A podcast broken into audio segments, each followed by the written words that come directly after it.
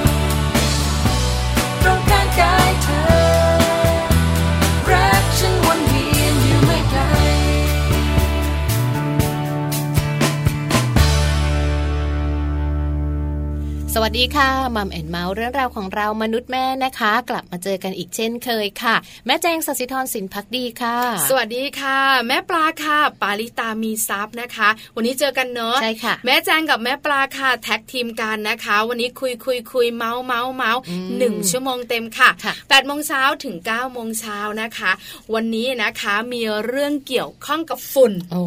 หลายคนบอกว่ามลพิษเนี่ยนะคะ ที่เกิดขึ้นเนี่ยไม่ใช่เฉพาะประเทศไทยกับพี่แจงทั่วโลกเลยล่ะค่ะเท่าที่เราคุยให้ฟังเนอะก็จะแบบว่ามลพิษเนี่ยเกิดขึ้นทั่วโลกแต่ช่วงนี้นะคะ เป็นช่วงที่เราเนี่ยได้รับผลกระทบกันเยอะโดยเฉพาะคนเมืองถูกต้องใช่ไหมคะนะคะ แล้วก็ในพื้นที่จังหวัดใหญ่ ๆ ก็มีปัญหาเหมือนกันเนอะปัญหาเรื่องของฝุ่นปัญหาเรื่องของสุขภาพ ปัญหาเรื่องของหน้ากากที่ตอนนี้เรียกว่าไม่ค่อยมีแล้วเนอะเหมือนกับหายไปแล้วก็ต้องกลับมาใหม่ ปัญหามลพิษค่ะพี่แจงคุณผู้ฟังคะเป็นปัญหาที่เราเจอกันอยู่แล้ว คนเป็นเมืองหรือว่าเมืองใหญ่ ๆนะคะ ก็จะเจอมลพิษทุกวันแหละแต่มันจะมีช่วงหนึ่งเนี่ยนะคะ ในแต่ละปีเนี่ยจะเป็นเรื่องของฝุ่นที่น่ากลัวฝุ่นขนาดเล็กที่เรารู้จักกันคือ PM 2.5เจ้าฝุ่นจิ๋วเมื่อปีที่แล้วต้องบอกนะว่าตื่นตัวกันมากมายใช่ค่ะกะว่าไปแล้วจะไปรับไม่กลับมา มาเร็วมากเลยนะ มาแบบปีนี้เร็วนี้มามาแบบว่ามาบ่อยมาถี่แล้วก็มาเร็ว เรียกว่าในส่วนของหน้ากากเองเนี่ยต้องมีติดบ้านเอาไว้เลย ห้ามขาดที่บ้าน ติดรถติดบ้านติดกระเป๋าเอาไว้เลยนะคะ แล้วก็โดยเฉพาะเด็กๆเนี่ยป่วยไปเยอะเหมือนกันใช่ลูกแจงก็เป็นเหยื่อในในหนึ่งนั้นหนึ่งในนั้น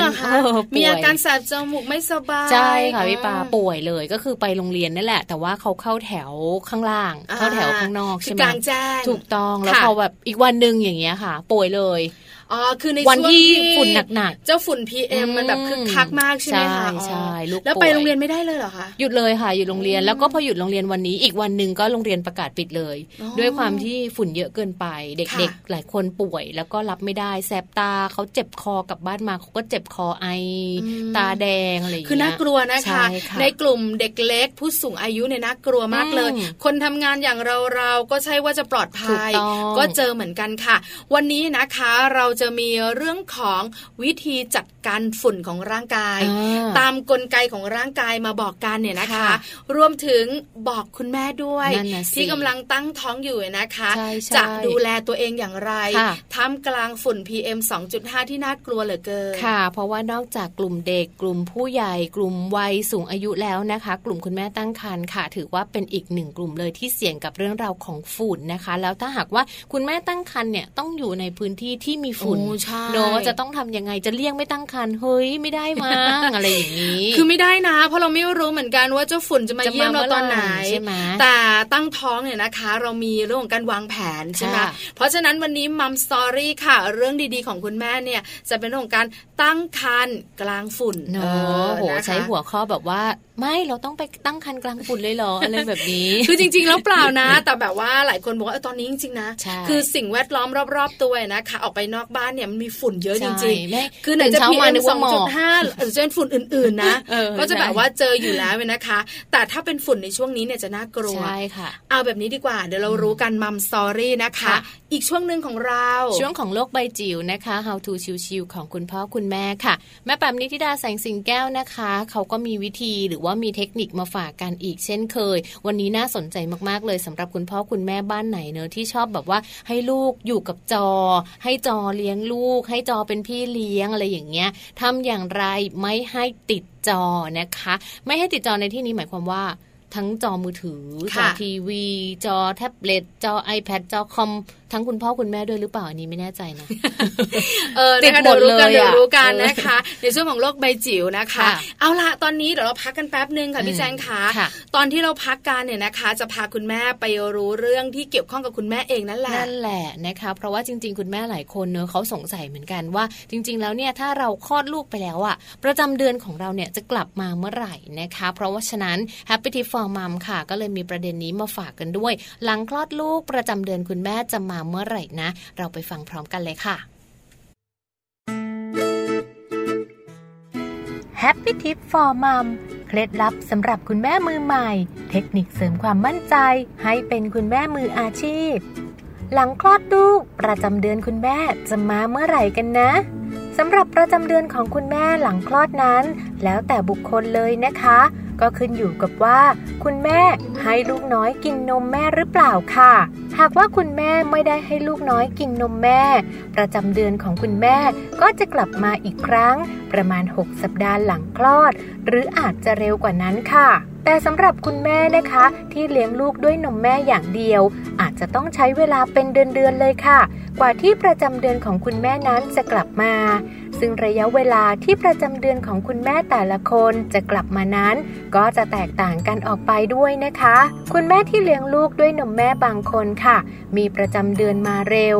ในขณะเดียวกัน คุณแม่บางคนที่ประจำเดือนมาเมื่อลูกน้อยดูดนมแม่น้อยลง และทานอาหารแข็งมากขึ้น ก็อาจจะมาในช่วงวัย 6 เดือน และคุณแม่บางคนหรือว่าเป็นคุณแม่ส่วนใหญ่ อาจจะไม่มีประจำเดือนเลย จนกว่าลูกจะหย่านมแม่ค่ะแต่ความเป็นจริงที่น่าตกใจนั้นก็คือ ถึงแม้ว่าคุณแม่ค่ะจะไม่มีประจำเดือน แต่คุณแม่ยังสามารถตั้งครรภ์ได้นะคะ คุณแม่สามารถตกไข่ก่อนที่จะมีรอบเดือนตามปกติได้ ซึ่งคุณแม่ค่ะ อาจจะลดความเสี่ยงของการตั้งครรภ์ที่มีภาวะแทรกซ้อนได้ โดยต้องรออย่างน้อย 9 เดือนหลังคลอดก่อนนะคะ หากต้องการตั้งครรภ์อีกครั้ง ดังนั้นถ้าคุณแม่ต้องการมีเพศสัมพันธ์ และไม่ต้องการให้มีเจ้าตัวเล็กอีกคนในเร็วๆนี้ คุณแม่อาจจะต้องใช้วิธีในการคุมกำเนิด เข้าช่วยด้วยเหมือนกันค่ะ พบกับ Happy Tip for Mom กับเคล็ดลับดีๆ ที่คุณแม่ต้องรู้ได้ใหม่ในครั้งต่อไปนะคะ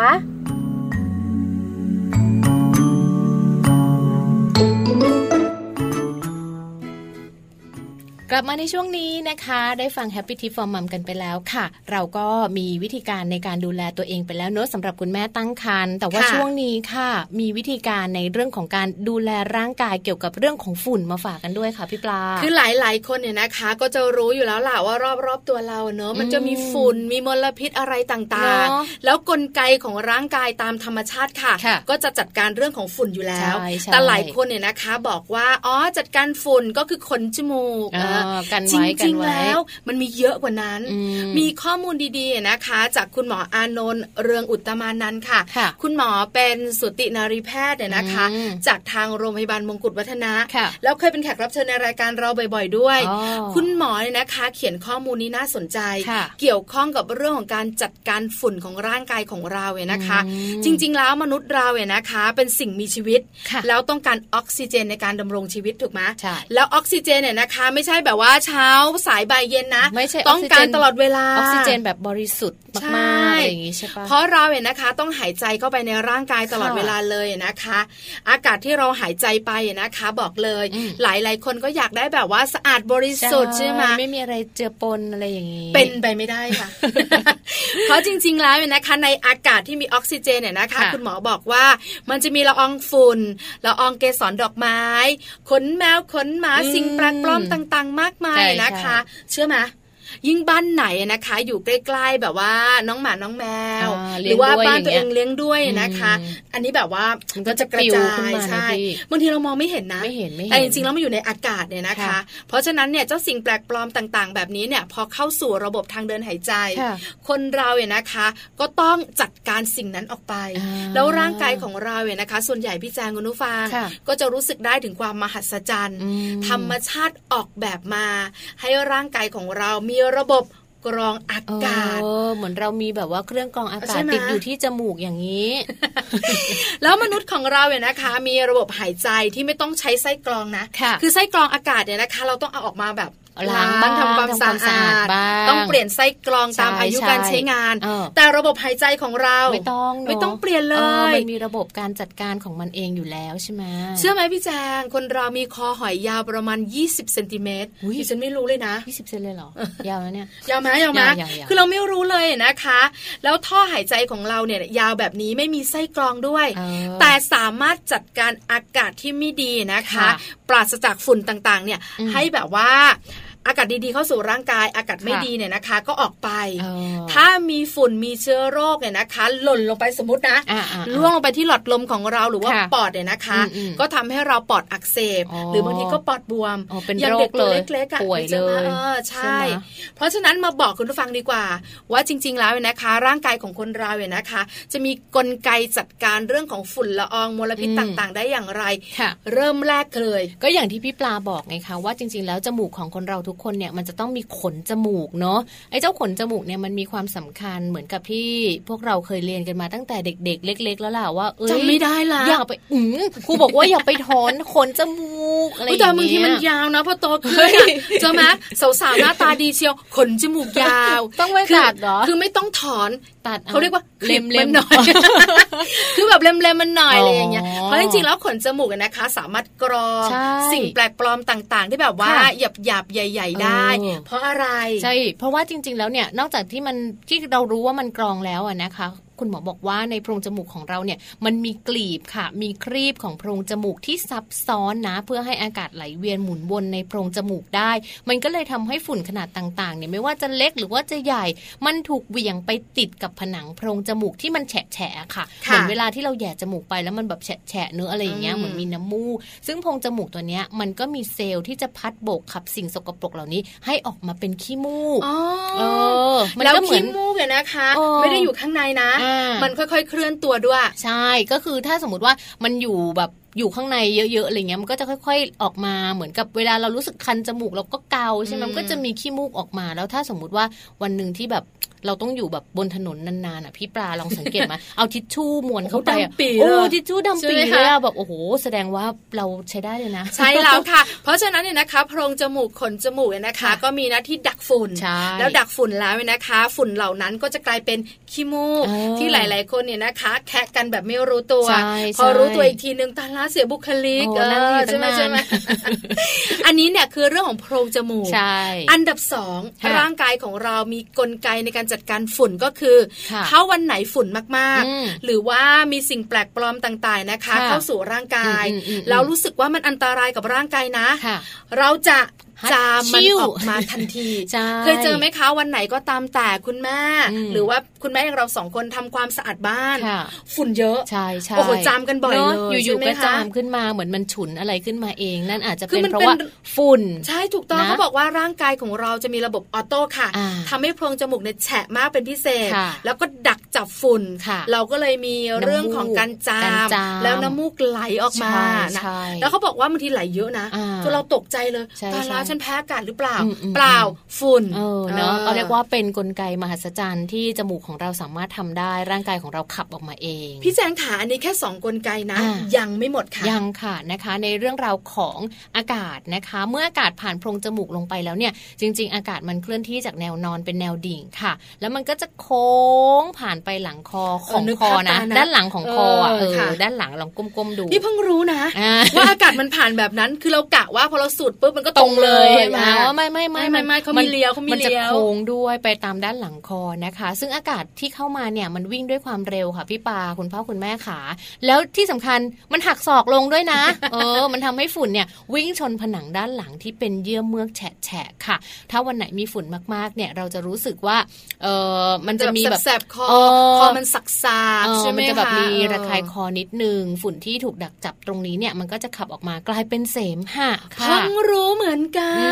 พี่แจงเองเนี่ยนะคะ ก็ไม่รู้เนอะคุณแม่หลายท่านก็ไม่รู้ จริง ๆ แล้วร่างกายของเราเนี่ยนะคะ มีสิ่งเหล่านี้หมดเลยนะ ก็มีเรื่องของฝุ่นที่เป็นขี้มูกนะคะมีการจามแล้วก็มีในส่วนของเสมหะคือบางทีเราไม่รู้เหมือนกันว่าเสมหะมาจากไหนทั้งทั้งจริง ๆ ไม่ได้ป่วยนะไม่ได้คือถ้าไม่สบายเนี่ยโอเคละมันจะมีเสมหะแต่บางทีเราไม่ได้ป่วยเออเรามีเสมหะเนาะก็เลยมองได้ว่าเจ้าเสมหะเนี่ยมันก็เหมือนกับเป็นเชื้อโรคที่ร่างกายขับออกมานั่นเองคนมาคนแมว เกสรดอกไม้นะคะก็ถือว่าเป็นอีกหนึ่ง กลไกในการป้องกันเรื่องราวของฝุ่นที่ร่างกายของเราทุก ๆ คนเป็นค่ะ ยังไม่หมดค่ะพี่แจงขาหนึ่งอาการของร่างกาย ก็คืออาการนี้ค่ะ ลึกลงไปอีกนิดนึงเนี่ยนะคะ ถึงหลอดลม ก็จะเป็นเยื่อบุเนี่ยนะคะ ที่ค่อนข้างจะเซนซิทีฟมากๆเลย ถ้ามีสิ่งแปลกปลอมเข้าไปแบบว่าปัจจุบันทันด่วน สังเกตไหมเวลาเรากินอะไรเข้าไปแล้วมันรู้สึกแบบว่าอยู่ที่คอเนี่ยจะไอออกมาจะเหมือนกับไอออกมาทันทีเลยอาการไอมันก็จะเกิดขึ้นมาเองอยู่ๆนึกจะไอนึกจะไอตอนไหนก็ไม่รู้เรียนเรียนอยู่ หรือว่าทำงานอยู่ประชุมอยู่ไอใช่ไหมบางทีแบบสำลักแสดงว่ามันมีมันมีอะไรสักอย่างคือสำลักในช่วงที่แบบว่ามีฝุ่นเนี่ยนะคะเอออันนี้เป็นกลไกร่างกาย แต่สำลักตอนกินส้มตำแซ่บๆนะอันนั้นไม่ใช่กลไกทรมานมากเลยอะเพราะฉะนั้นเนี่ยนะคะพริกการไอเนี่ยนะคะก็คือกลไกของร่างกายอีกหนึ่งอย่าง ที่จะใช้ในการขับแบบว่าเขาเรียกว่าเชื้อโรคหรือฝุ่นละอองออกจากร่างกายไอจามมีเสมหะมีน้ำมูกนะคะ อันนี้เนี่ยเป็นนกลไกในการจัดการฝุ่นละออง มลพิษต่างๆ ในร่างกายของเราค่ะถือว่าเป็นอีกหนึ่งข้อมูลเลยนะคะ ที่หลาย ๆ คนไม่รู้เราสองคนเองก็รู้ได้มากขึ้นนะคะ ต้องขอขอบคุณข้อมูลค่ะ จากนายแพทย์อานนท์เรืองอุตตมานันนะคะ ท่านอยู่ที่โรงพยาบาลมงกุฎวัฒนะด้วยนะคะ เอาล่ะ ตอนนี้เราพักกันสักครู่หนึ่ง เดี๋ยวช่วงหน้ากลับมามัมซอรี่เรื่องดีๆ คุณแม่ค่ะ ยังอยู่ที่ฝุ่น ใช่ แล้วคุณแม่หลายคนบอกว่าอะเข้าใจแล้วว่ากลไกของร่างกายของเราเนี่ยนะคะ จัดการฝุ่นละอองแต่เดี๋ยวนี้นะคะ มันมีเรื่องของฝุ่น PM 2.5สิแล้วเขาบอกว่า PM 2.5เนี่ยมันแบบฝุ่นขนาดเล็กมาก มันสามารถจะลอดผ่านโพรงจมูก แล้วก็ลอดผ่านในส่วนของเรื่องของการดักจับต่างๆ ของร่างกายเข้าไปในปอดเข้าไปได้ด้วย เดี๋ยวเรามาดูกันเนี่ยนะคะ ว่าเจ้าฝุ่น PM 2.5 นะคะมันเข้าไปในร่างกายเราได้อย่างไร ถ้ามันเข้าไปเยอะมันจะส่งผลอะไรบ้าง ทั้งในส่วนของคนปกติ แล้วก็คนที่กำลังตั้งท้องอยู่ด้วยค่ะอันนี้น่ากลัวเหมือนกันนะคะเพราะฉะนั้นเดี๋ยวช่วงหน้าค่ะ กลับมาฟังพร้อม ๆ กันเลยค่ะโอ้ความรักโปรดมองฉัน บางเวลา เราพบกันเมื่อวันช้ำใจ เธอเข้ามาโอบกอดฉันไว้แผ่วเบาโอความรักที่อ่อนหวานโรยความงามพาหัวใจฉันลอยล่องไป ดูสิดู เธออยู่ไหน เจ้าความรักฉันอยากพบเธอ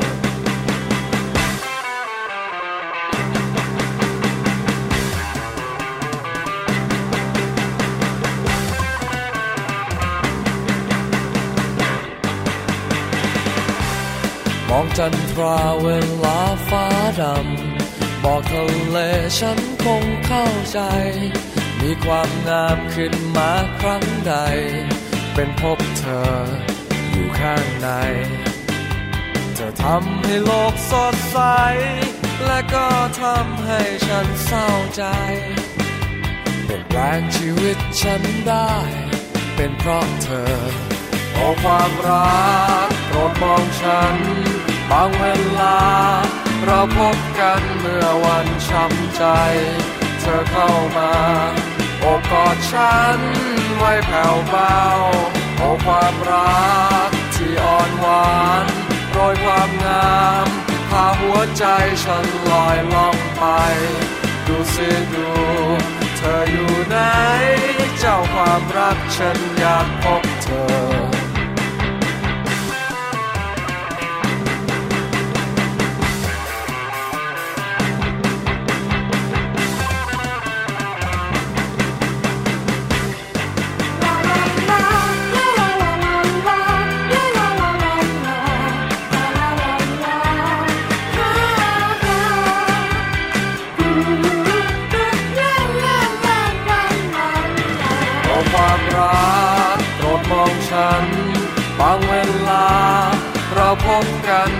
วันช้ำใจ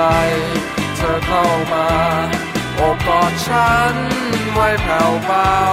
โอความรักที่อ่อนหวานโรยความงามพาหัวใจฉันลอยล่องไป ดูสิดู เธออยู่ไหน เจ้าความรักฉันอยากเจอเธอ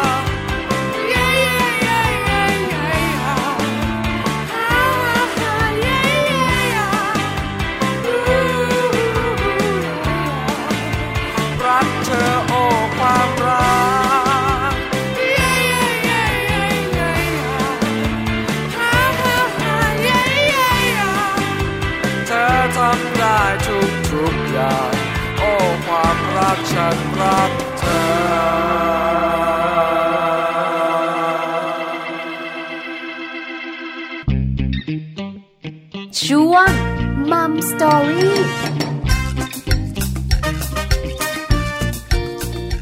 กลับเข้ามาค่ะในช่วงของมัมสตอรี่วันนี้นะคะ วันนี้มีข้อมูลมาฝากคุณแม่ตั้งครรภ์โดยเฉพาะเลยค่ะ เพราะว่าเรื่องราวของปัญหาฝุ่นนะคะ คุณแม่หลาย ๆ คนต้องเจออยู่ แล้วก็กำลังประสบอยู่ ไม่รู้จะแก้ปัญหายังไง จะหนีจะหลบ อยู่ในบ้านอย่างเดียวบางทีอยู่ในบ้านไม่ไหวนะบางทีอยู่ในบ้านยังป่วยอะพี่ปลา คือบางทีอากาศมันแบบว่า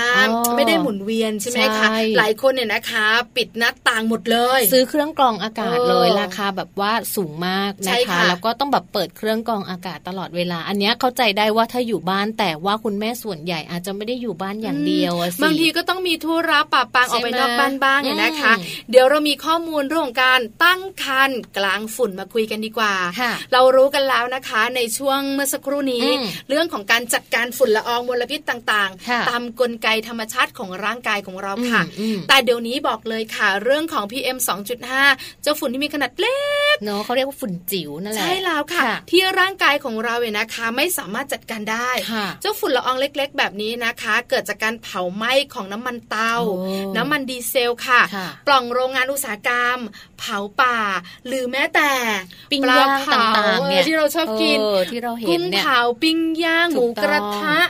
แหมคิดแล้วหิว หิว หิวแต่ว่าจริง ๆ ก็ต้องบอกนะว่าจริง ๆ เราหนีพวกนี้ไม่ค่อยได้อะพี่ปลาคือเจ้าสิ่งเหล่านี้เนี่ยนะคะก่อให้เกิด PM 2.5 ฝุ่นขนาดเล็กเยอะมาก ๆ เลยนะคะ แล้วฝุ่นเหล่านี้เนี่ยเขาประกอบไปด้วยสารที่ไม่น่ารักเลย ไม่น่ายุ่งด้วยด้วยเป็นอันตรายหมดเลยนะคะ ไม่ว่าจะเป็นเจ้าคาร์บอนก็ดี โลหะหนักก็ดีและที่สำคัญเนี่ยปัญหาที่เกิดขึ้นมาก็เพราะว่ามันก่อสารเกิดมะเร็งหลาย ๆ อย่างเลยนะคะ ฝุ่นนี้เนี่ยจริง ๆ มันมีมานานแล้วนะ แล้วก็มันเป็นปัญหามานานแล้วด้วย แต่ว่าคนไทยเนี่ยเพิ่งจะตื่นตัวเมื่อช่วง 2-3 ปีที่ผ่านมานะคะ แล้วก็เริ่มมีปัญหาเรื่องของสุขภาพเยอะขึ้นในช่วงนี้นั่นเองก็เลยทำให้หลาย ๆ คนมองว่า อุ้ยฝุ่นมา ฝุ่นจิ๋วมา PM 2.5 มาเริ่มคุ้นหูเริ่มเด็ก ๆ เริ่มรู้จักคุณพ่อคุณแม่หลาย ๆ คนเริ่มรู้แล้วว่า เอ้ย PM 2.5 มาอีกแล้วอะไรแบบนี้ ใช่แล้วละค่ะ เมื่อฝุ่นจิ๋วเหล่านี้นะคะ มาให้เรารู้จัก เราจะจัดการอย่างไร เดี๋ยวได้รู้กัน แต่บอกกันก่อนว่าพอเข้าไปนะคะ ทางเดินหายใจของเราแล้วเว้นะคะ มันจะไม่โดนดักจับ โดยระบบทางเดินหายใจที่แบบว่าเป็นนกลไกธรรมชาติเลยนะคะ พอเข้าไปถึงถุงลม มันสามารถจะผ่านเซลล์ของถุงลมเนี่ยเข้าไปในหลอดเลือด พอเข้าไปในหลอดเลือดแล้วเนี่ยมันก็เข้าสู่ระบบไหลเวียนของเลือดด้วยกลัวมากที่สำคัญมันจะกระจายกระจายกระจายนะคะไปในส่วนต่างๆ ของร่างกาย ถ้าเปรียบเทียบเป็นนะคะ คุณหมออานนท์เนี่ยนะคะ เปรียบเทียบง่าย ๆ ก็คือเหมือนกับน้ำประปาที่เป็นระบบของมันนะคะน้ำประปาในบ้านของเรา หากมีเศษสนิมสิ่งแปลกปลอมเข้าไปนะคะ ก็จะไปติดตามไส้กรองของก๊อกน้ำไส้กรองเครื่องทำน้ำอุ่นทำให้แบบว่า เครื่องทำน้ำอุ่นแบบบางทีแบบเอ้ยทำงานไม่ดีเลยอะบางทีแบบเต็มที่ไม่เต็มที่เคยเจอไหมเราทำยังไงก็เอามาล้าง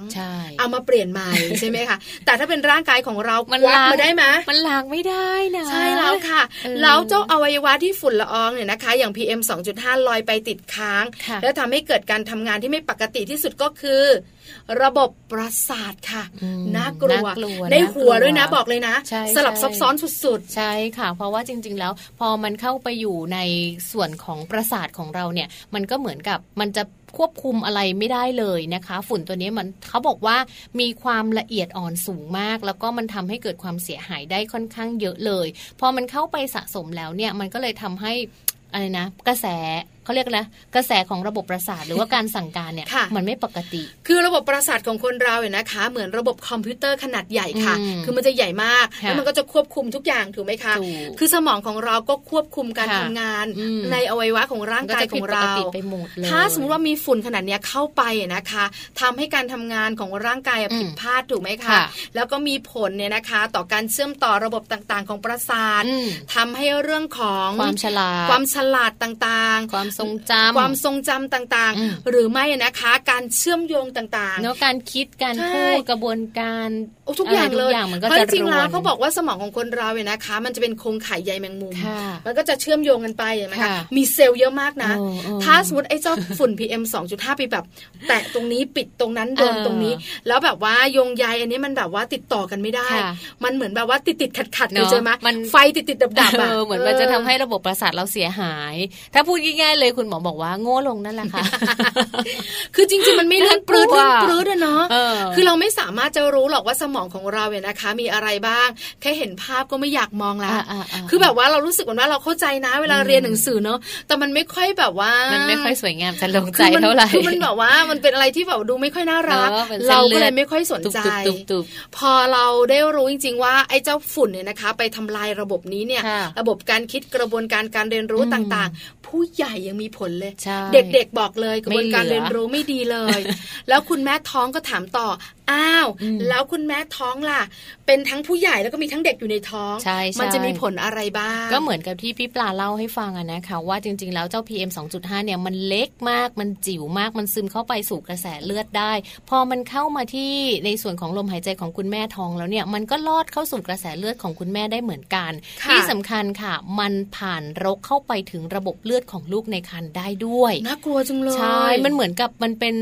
อะไรสักอย่างหนึ่งที่มันสามารถทะลุทะลวงได้ทุกอย่างเลยไม่มีอะไรคงเล็กมากอะไม่มีอะไรขวางมันได้อะพี่ คือไม่แน่ใจเหมือนกันเนี่ยนะคะว่ามันขนาดไหนแต่เท่าที่ทราบจากข้อมูลต่างๆมันคงเล็กมากเนาะใช่ค่ะ ก็มีงานวิจัยมากมายหลายที่เลยนะคะ พบว่าคุณแม่ที่ได้รับในส่วนของฝุ่น PM 2.5 ระหว่างการตั้งครรภ์โดยเฉพาะในช่วงไตรมาสสุดท้ายเนอเดือนที่ 6 เดือนที่ 7 เดือนที่8เนี่ยมีผลทำให้ทารกในครรภ์เนี่ยเกิดหัวใจ ห้องบนรั่วด้วยนะคะ แล้วก็จริง ๆ แล้วมันมีปัญหาในเรื่องราวต่างๆ ตรงนี้ให้เห็นอยู่นะคะ แล้วก็ยังมีการพบความผิดปกติของระบบประสาทของหนูที่เขานำมาทดลองด้วยนะ หลังจากที่มีเจ้าไอสาร PM 2.5 เนี่ยเข้าไปในหนูทดลองนะคะ แต่จริง ๆ แล้วในส่วนของการทดลองตรงนี้คุณหมอบอกเลยนะคะว่าอาจจะยังไม่ได้มาถึงโคน เพราะว่ายังไม่มีการทดลองในโคลนก็มีการทดลองในหนูทดลองก่อนนะคะ คุณหมอก็เลยบอกว่าจริง ๆ คุณหมอไม่อยากให้คุณแม่ตั้งครรภ์เนี่ยอยู่ใน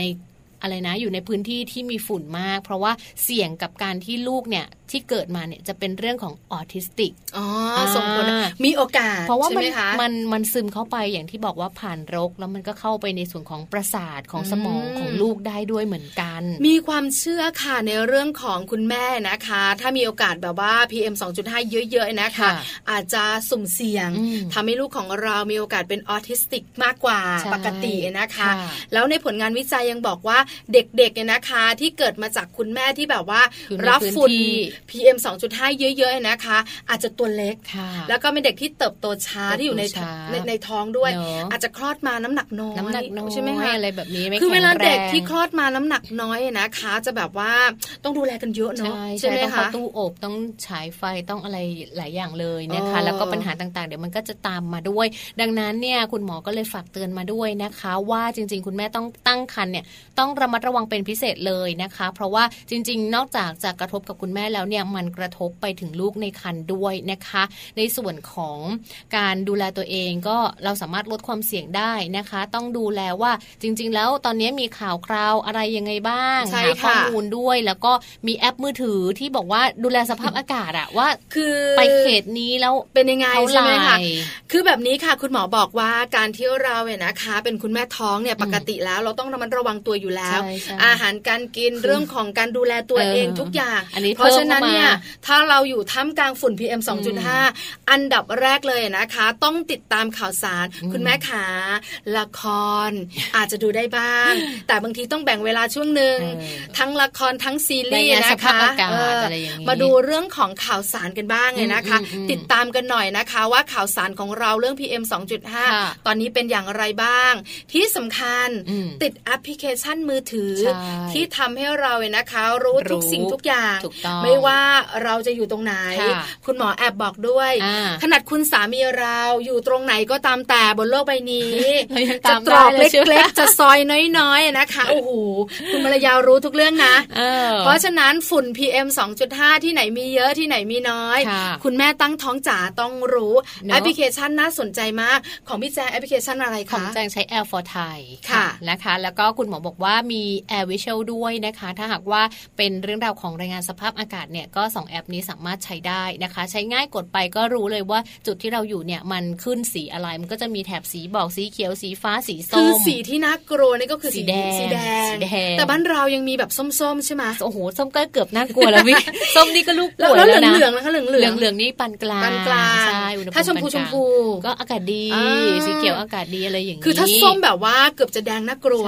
มีในช่วงของปีที่แล้วเนะคะ หลายพื้นที่ส้มเข้มใช่ส้มเข้มเลยน่ากลัวมากใช่ไหมคะค่ะ แล้วก็เป็นอีกหนึ่งปัจจัยเลยนะ ถือว่าจริง ๆ มือถือเนี่ยใช้กันอยู่ทุกคนอยู่แล้ว แต่ว่าถ้าสมมติว่าไม่ได้โหลดแอปตัวนี้ไว้เนี่ยก็ลองโหลดดูนะคะ แล้วก็ที่สำคัญเนี่ยถ้าอยู่บ้านวันไหนฝุ่นเยอะก็ปิดหน้าต่าง ปิดประตูให้มิดชิดจะออกไปข้างนอกจริง ๆ เราควรจะมีอะไรนะ แมสหน้ากากปิดไว้นิดนึงจริง ๆ หน้ากากธรรมดามันใช้ไม่ได้ มันไม่สามารถกันกันฝุ่น2.5 ได้ พี่แจงว่าแบบว่าใช้แบบ 2 แผ่นปิดก็ไม่ได้หรอคะสองแผ่นได้ไหมคะ ไม่รู้ว่าแต่ว่าจริง ๆ คุณหมอบอกว่าเราใช้เป็นในส่วนของผ้าคาดที่มันกรองฝุ่น 2.5 เลย มันจะช่วยกรองได้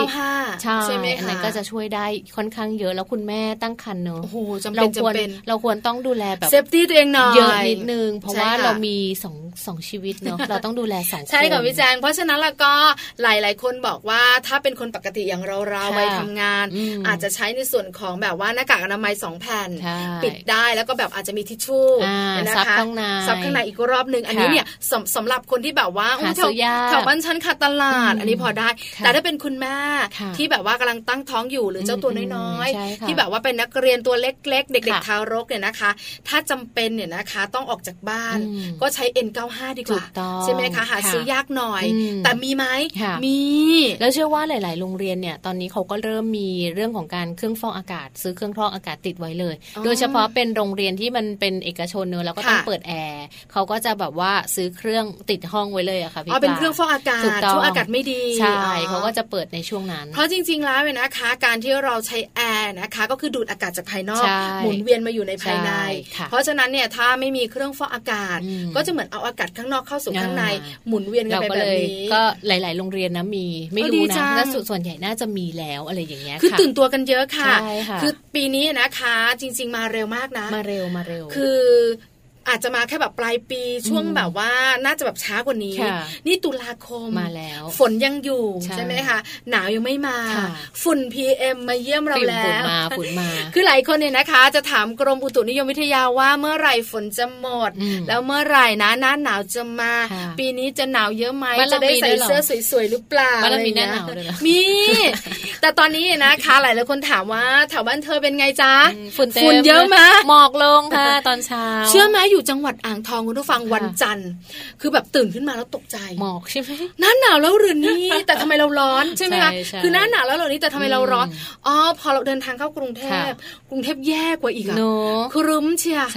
เราเชื่อมาหลังจากนั้นเนี่ยนะคะ จากที่แบบว่าอากาศเย็นๆฝนตกชื้นๆลมหนาวพัดมาหายไป หลังจากนั้นหายไปกลายเป็นร้อนร้อนหนาวหนาวร้อนร้อนหนาวหนาวพี่ป่วยแล้วล่ะใช่ไหมลูกๆเนี่ยนะคะ บอกว่าเช้ามาแบบเจ็บคอเริ่มมีน้ำมูกแล้วปกติเขาจะแบบว่าไม่ค่อยมี แล้วแบบว่าผู้สูงอายุอยู่ในบ้านก็เริ่มแบบว่ามีเสมหะละคือรู้สึกเหมือนว่าอากาศไม่ดีเลย รู้สึกอาทิตย์นี้เนี่ยตั้งแต่ฝุ่นเริ่มจะแบบมาเยี่ยมเราไม่ดีเลย เพราะฉะนั้นนะคะดูแลค่ะคุณแม่ขาดูแลตัวเองเยอะๆ ดูแลเจ้าตัวน้อย ที่อยู่ในท้องที่อยู่ข้างนอกด้วย จัดการเรื่องของฝุ่น PM 2.5 กัน เดี๋ยวติดตามกันเนี่ยนะคะ ในวันต่อๆไปในมัมแอนเมาส์จะมีผู้เชี่ยวชาญคุณหมอที่ดูแลเรื่องของต่อมหรือว่าท่อต่างๆนะคะในร่างกายเนี่ยจะมาบอกเราค่ะว่าเด็กๆเนี่ยนะคะที่อาจจะตัวเล็กๆหน่อยเนี่ยแล้วคุณแม่จะต้องดูแลอย่างไร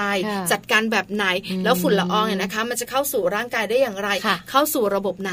เดี๋ยววันต่อๆไปติดตามการ จะมีเรื่องนี้มาฝากเป็นข้อมูลดีๆค่ะนะคะ ช่วงนี้เราพักเรื่องราวของฝุ่นเอาไว้ก่อนนะคะ แล้วก็รอติดตามในครั้งต่อๆไปค่ะ แต่ว่าช่วงหน้านะคะ โลกใบจิ๋ว How to ชิวๆของคุณพ่อคุณแม่โดยแม่แปมนิธิดาของพวกเราค่ะ ไม่ต้องรอนะคะ เพราะว่าวันนี้เนี่ยแม่แปมมีเทคนิคมาฝากกัน สามารถฟังแล้วก็ใช้ได้เลยด้วย กับทำอย่างไรไม่ให้ติดจอนะคะ พักแป๊บหนึ่งเดี๋ยวกลับมาค่ะ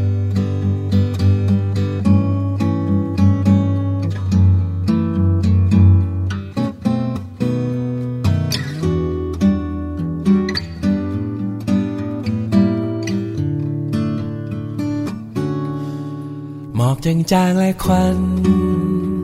คล้ายกันจนบางทีไม่อาจรู้ อยากจะถามดู ว่าเธอเป็นอย่างหมอกหรือควัน หมอกจะงดงามและทำให้เยือกเย็นแสนจะเย็นสบายเมื่อยามเช้าถ้า จะบางเบาเข้าในตาเรา ก็คงจะทำให้เสียน้ำตา เธอเป็นอย่างไรจึงอยากรู้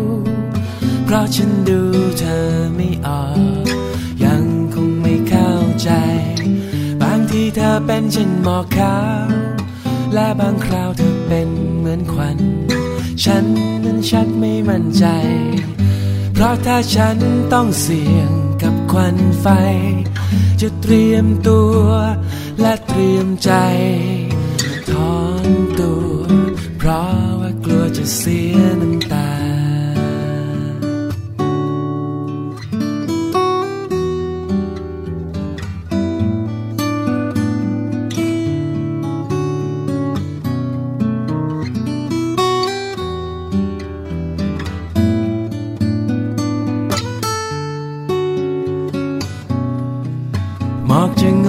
งามและทำให้เยือกเย็น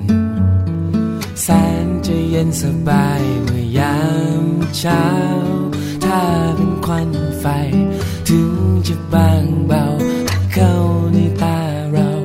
ก็คงจะทำให้เสียน้ำตา เธอเป็นอย่างไรจึงอยากรู้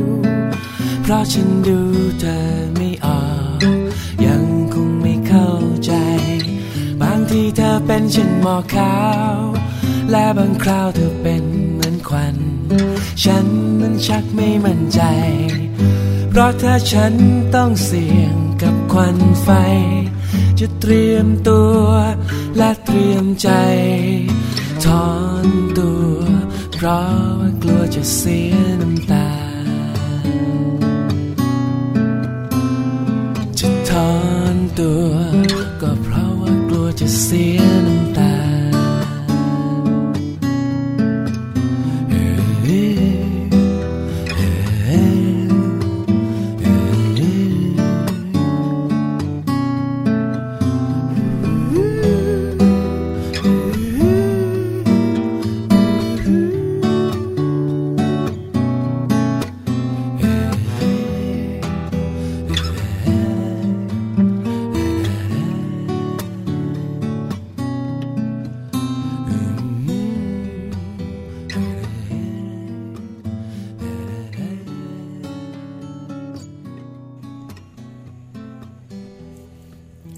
มาในช่วงของโลกใบจิ๋วนะคะ How to ชิวๆของคุณพ่อคุณแม่ค่ะ แม่แป๋มนิธิดาแสงสีแก้วของพวกเราค่ะ มีข้อมูลดีๆ มาฝากกันนะคะ กับทำอย่างไรไม่ให้ติดจอ เรื่องราวของการติดจอหลาย ๆ คนมีปัญหานะหลาย ๆ คน เอาจอออกจากหน้าลูกไม่ได้เลยร้อง ใช่แล้วค่ะถูกต้องถูกต้องเห็นด้วยเห็นด้วย แล้วจะจัดการอย่างไรนะคะเพราะฉะนั้นคุณพ่อคุณแม่ถ้าอยากรู้ไปตามกันค่ะกับโลกใบจิ๋วแม่แป๋มค่ะ โลกใบจิ๋วโดยแม่แบบนิชิราแสนสีแก้วครับ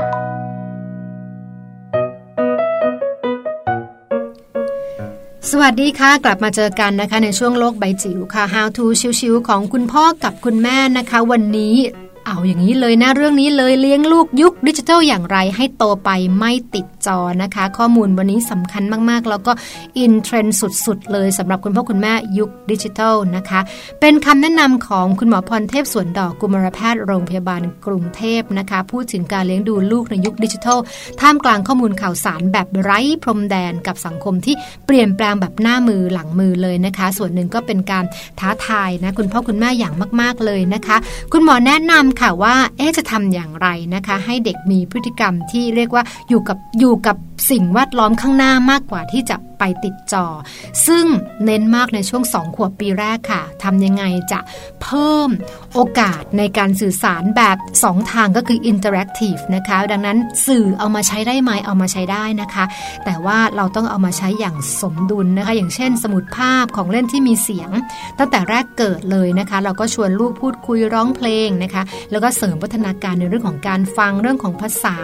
และตรงนี้ก็จะช่วยในแง่ของพัฒนาการเรื่องของร่างกายนะคะแล้วก็เรื่องของจิตใจแล้วก็เรื่องของภาษาได้ด้วยเช่นเดียวกันนะคะ ตัวนี้ก็เป็นเรื่องสำคัญนะคะ แล้วก็ไม่ควรนำเทคโนโลยีมาใช้กับเด็ก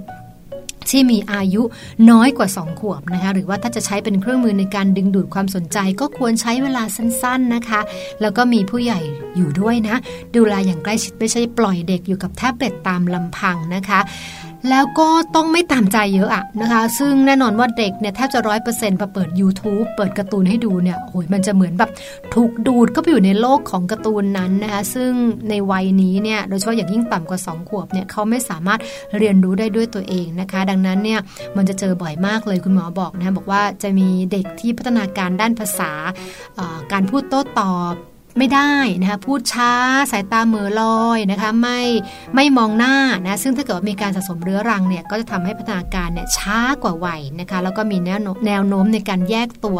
ออกไปจากโลกภายนอกนะคะแล้วก็มีพฤติกรรมที่เรียกว่าหงุดหงิดฉุนเฉียวง่าย ไม่รู้จักการรอ แล้วก็ท้ายที่สุดกลายเป็นเด็กที่ มีสมาธิสั้นได้ด้วยนะคะเพราะเด็กในช่วงของ 2-5 ปีขยับขึ้นมาหน่อยนะคะเขาก็บอกว่าไม่ใช่ว่าไม่ให้ดูเลย แต่ว่าควรจะมีเวลาอยู่หน้าจอวันละไม่เกิน 1 ชั่วโมงค่ะ เพราะว่าการอยู่หน้าจอนานๆทำให้เขาขาดการเคลื่อนไหว แล้วก็ขาดโอกาสในการที่จะออกกำลังกาย ดังนั้นเนี่ยถ้าเกิดเด็กจมอยู่กับแท็บเล็ต มือถือหรือว่าหน้าจอก็จะมีแนวโน้มในการเป็นโรคอ้วนนะคะ ในโอกาสในการที่เขาจะได้ฝึกฝนร่างกาย การขยับนะคะ มันก็น้อยลงออกกำลังกายก็ได้น้อยลงนะคะ ซึ่งก็จะทำให้ส่งผลต่อพัฒนาการในเรื่องของสมองต่อไปในอนาคตด้วยนะคะ ตรงนี้ละค่ะก็ถือว่าเป็นข้อมูลสำคัญนะคะ คือไม่ได้บอกว่าเราเราไม่ได้ใช้ไม่ได้เลยเนาะแต่ว่าทำอย่างไรที่จะใช้โดยการไตร่ตรองนะคะแล้วก็มีการจำกัดช่วงระยะเวลา หรือว่าการใช้สื่ออย่างใกล้ชิดนะคะเพื่อที่จะให้ลูกหรือหลานของเราเติบโตขึ้นมาอย่างมีพฤติกรรมแบบไม่ติดจอค่ะ โลบายจิ๋วโดยแม่แบบนิชิราแสนสีแก้วครับ ได้ฟังกันไปแล้วนะคะว่าทำอย่างไรเราจะไม่ให้ติดจอนะคะ อันนี้คุณพ่อคุณแม่เองก็ต้องเป็นตัวอย่างที่ดีด้วยนะคะ คุณพ่อคุณแม่เนี่ยต้องแบบเลิก ติดจอในช่วงที่แบบอยู่กับลูก กินข้าว คุณพ่อก็ติดจอ กินข้าวทำงานหรืออะไรก็แล้วแต่คุณแม่ก็ติดจอ ละครอะไรก็ดู เกมก็เล่นไลน์ก็คุย Facebook ก็ต้องทำอะไรอย่างเงี้ยมันก็จะเป็นตัวอย่างที่ทำให้ลูกเนี่ยเห็นด้วยเหมือนกันนะคะ ดังนั้นถ้าเราไม่อยากให้ลูกของเราติดจอค่ะ สิ่งหนึ่งก็คือคุณพ่อคุณแม่เนี่ยต้องทำให้เขาเห็นว่าจริง ๆ จอไม่ได้ช่วยอะไรเลยนะคะค่ะ เอาละนะคะ วันนี้นะจะเต็มอิ่มกันนะคะสำหรับมัมแอนเมาส์ในวันนี้ค่ะ เดี๋ยววันต่อๆไปนะคะ มาติดตามกันว่าเราจะมีเรื่องอะไรมาฝากกันใช่แล้ววันจันทร์เนี่ยนะคะ ก็จะเป็นเรื่องของคุณแม่คุณแม่ท้องใช่คุณแม่ท้องก่อนจะท้องตั้งท้องหลังคลอดอะไรต่างๆนะคะ ส่วนวันอังคารก็จะเป็นเรื่องของเจ้าตัวน้อย สารพัดสารพันเรื่องราวต่างๆ ที่น่าสนใจ อังคารกับพุธสองวันนี้ เราจะเก็บสองวันนี้ไว้สำหรับเจ้าตัวน้อยของคุณแม่โดยเฉพาะ เพราะเด็กๆนะคะ ไม่ว่าจะตัวเล็กจะตัวโตเนี่ยปัญหาเยอะนะ เด็กทารกก็แบบหนึ่งเริ่มโตก็แบบหนึ่งเข้าโรงเรียนก็แบบหนึ่งเข้าประถมก็แบบหนึ่งใช่แล้วใช่ไหมคะเพราะฉะนั้นเนี่ยวัยต่างๆแบบนี้นะคะ เราก็จะมีเรื่องมาให้คุยต้องสลับกันมีการจัดการปัญหาต่างๆ ที่คุณแม่สามารถจัดการได้คำแนะนำจากผู้เชี่ยวชาญต่างๆ ด้วยนะคะค่ะ อังคารพุธสองวัน ส่วนพฤหัสบดีค่ะ ก็เป็นวันของสัมพันธภาพของสองเราทำไมต้องพูดแบบนี้ล่ะคะเป็นวันที่พี่ปลากับแจงคุยกันสนุกที่สุดเลยไม่รู้เรื่องคือแจงเนี่ยนะคะจะเป็นบุคคลที่แบบว่าครอบครัวของเขาธรรมดา คือไม่ค่อยหวือหวามากไม่มีอะไรหวือหวาเชื่อมาวันนี้นะคะ ก่อนนั่งจัดรายการกันเนี่ยนะคะยังเมาส์สามีให้ฟังอยู่เลย คือดิฉันมีเรื่องของสามีเมาส์ให้ฟังตลอด แล้วส่วนใหญ่สิบเรื่องเนี่ยนะคะ แจงเองจะเข้าข้างดิฉันสิบเรื่อง แต่วันนี้เนี่ยแจงบอกว่าพี่เยอะอะเห็นไหมเห็นไหมคือแบบว่าเป็นเรื่องที่เราเล่าแล้วเนี่ยเขากลับเข้าข้างสามีเราเนาะไม่น่าเชื่อไม่น่าเชื่อต้องฟังค่ะสมรรถภาพของคนสองคนสำคัญมากคุณผู้ฟังคะเพราะว่าเป็นเรื่องของการที่เราจะได้คุยกันได้เข้าใจกัน บางทีนะคะ เราอาจจะรู้รู้จักเขามุมเดียว แล้วคิดเอง การได้ฟังได้มีข้อมูลต่างๆ มาบอกเนี่ยนะคะ อาจจะคิดแบบว่าหลาย ๆ มุมมากขึ้นเข้าใจเขามากขึ้น จากหน้าบึ้งบึ้งบึ้งบึ้งบึ้งทุกวัน วันหนึ่งมียิ้มสามีถามว่านี่ถ้าเป็นอะไรกินยาหรือเปล่าจะวันนี้ตกใจ ไม่ใช่กลัวเกิดการตกใจเพราะว่าข่าวคราวทางทีวี คนไหนไม่กินยา เดี๋ยวแบบว่าทำอันตรายคนอื่นอะไรอย่างเงี้ยมีแอบแซวนะอะไรอย่างเงี้ยมีเรื่องราวดีๆค่ะพระราสบดีนะคะวันศุกร์วันศุกร์วันศุกร์เราก็มีคุณแม่นะคะ พาพวกเราไปเที่ยวมีสถานที่ต่างๆ มาแนะนำคุณแม่ก็ไม่ได้ไปคนเดียวเนอะคุณแม่ก็จะแบบ มีลูกๆไปด้วยพาครอบครัวไปเที่ยวนี่ก็เป็นอีกหนึ่งปัจจัยแล้วแล้วก็ทำให้ครอบครัวเนี่ยมีความสุขคือแฮปปี้ดีดาเราก็อยากแบบว่าเอาครอบครัวที่มีความสุขเนี่ยค่ะเขามาเล่าให้เราฟังหน่อยเขาทำยังไงอะคือทำไมเขาถึงมีความสุขแต่ละที่นะคะบางทีนะพี่แจงเราเองไปครั้งแรกเนี่ยเราไม่รู้นะต้องออกจากบ้านตอนไหน แวะที่ไหนไปไหนต่อบางทีที่ที่เราไปเราไม่รู้ว่าอ้าวมีนี่ด้วยเหรอมีด้วยเหรอนี่เราไปกลับมาละเดี๋ยวนะ มีเหรอหาไม่เจอไม่เห็นเจอเลยคุณแม่พาทัวร์นะคะ ก็จะมาบอกเรา แบบบอกแท็กติกต่างๆ ด้วยนะแนะนำว่าควรทำแบบไหนอย่างไรจำได้ไหมคะไปที่ไหนซื้ออะไรใช่มีแบบว่าไปกาญจนบุรีนั่งรถไฟต้องกินอะไรต้องกินอะไร ต้องสั่งอะไร ถ้าแวะที่นี่ต้องชิมอะไร อันนี้เป็นเทคนิคที่หลายหลายคนบอกว่า ถ้าไม่มีใครบอกนะ เราก็ไม่รู้ไม่รู้ใช่ไหมก็เนี่ยแหละค่ะทุกวันศุกร์นะคะ ก็จะมีสถานที่มาฝากการมีกิจกรรมสนุกสนุกแล้วก็มีรอยยิ้มนะคะ มาฝากให้กับคุณพ่อคุณแม่หลาย ๆ บ้านได้ฟังกันด้วยค่ะ ก็เรียกว่ามัมแอนเมาส์เนื้อครบทุกวัยครบทุกเพศจริง ๆ โดยเฉพาะ เพศของลูกเนี่ยเราไม่รู้หรอกว่าลูกของเราเพศหญิงเพศชายเราจะต้องดูแลยังไงเนอะแต่ว่าเราพูดในแง่มุมของการดูแลแบบกลางๆ ให้คุณหมอมาให้คำแนะนำมีเทคนิคมีวิธีมีเคล็ดไม่ลับต่างๆ มาฝากกันด้วยโอ้โหเรียกว่าแน่นไปหมดเลยทั้งรายการ ใช่ค่ะนี่คือมัมแอนเมาส์วันจันทร์ถึงวันศุกร์ได้เจอกันแน่นอนนะคะ กับแม่แจงกับแม่ปลาค่ะ แต่วันนี้เวลาหมดหมดเวลาแล้ว เราสองคนไปกันแล้วเจอกันใหม่นะคะพรุ่งนี้8ปดโมงเช้าค่ะ ค่ะ สวัสดีค่ะ สวัสดีค่ะ thank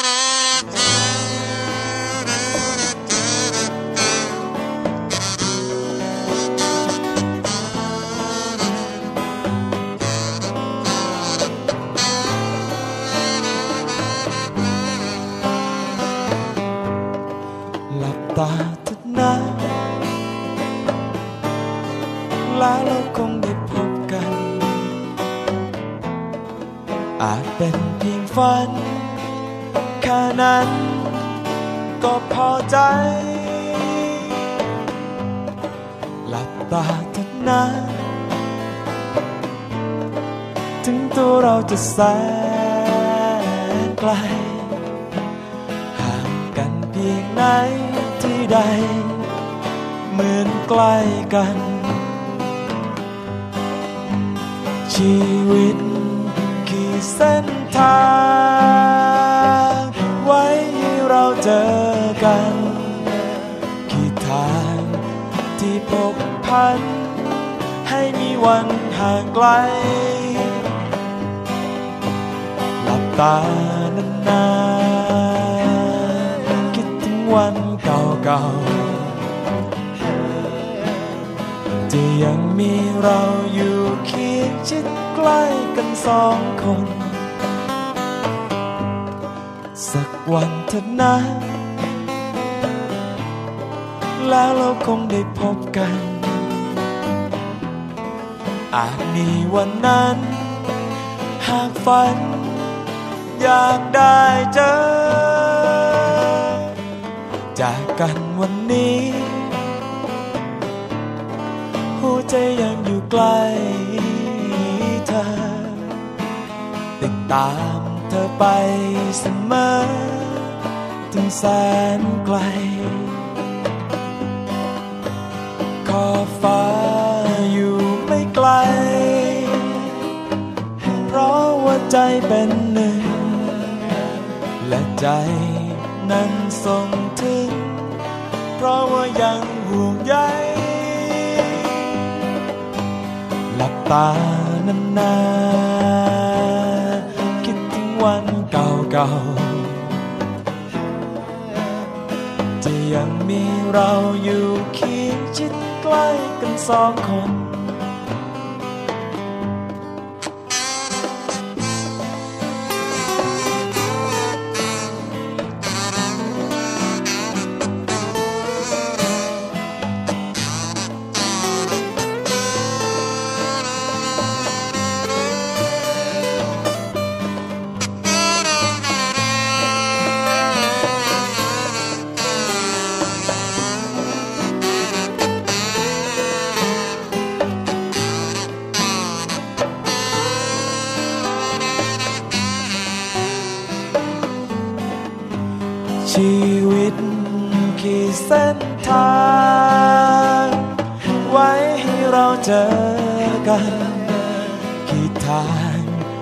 ที่พบพัน ให้มีวันห่างไกล หลับตานานๆคิดถึงวันเก่าๆจะยังมีเราอยู่เคียงชิดใกล้กันสองคน ลับตานานๆคิดถึงวันเก่าๆจะยังมีเราสองคน และในคืนนี้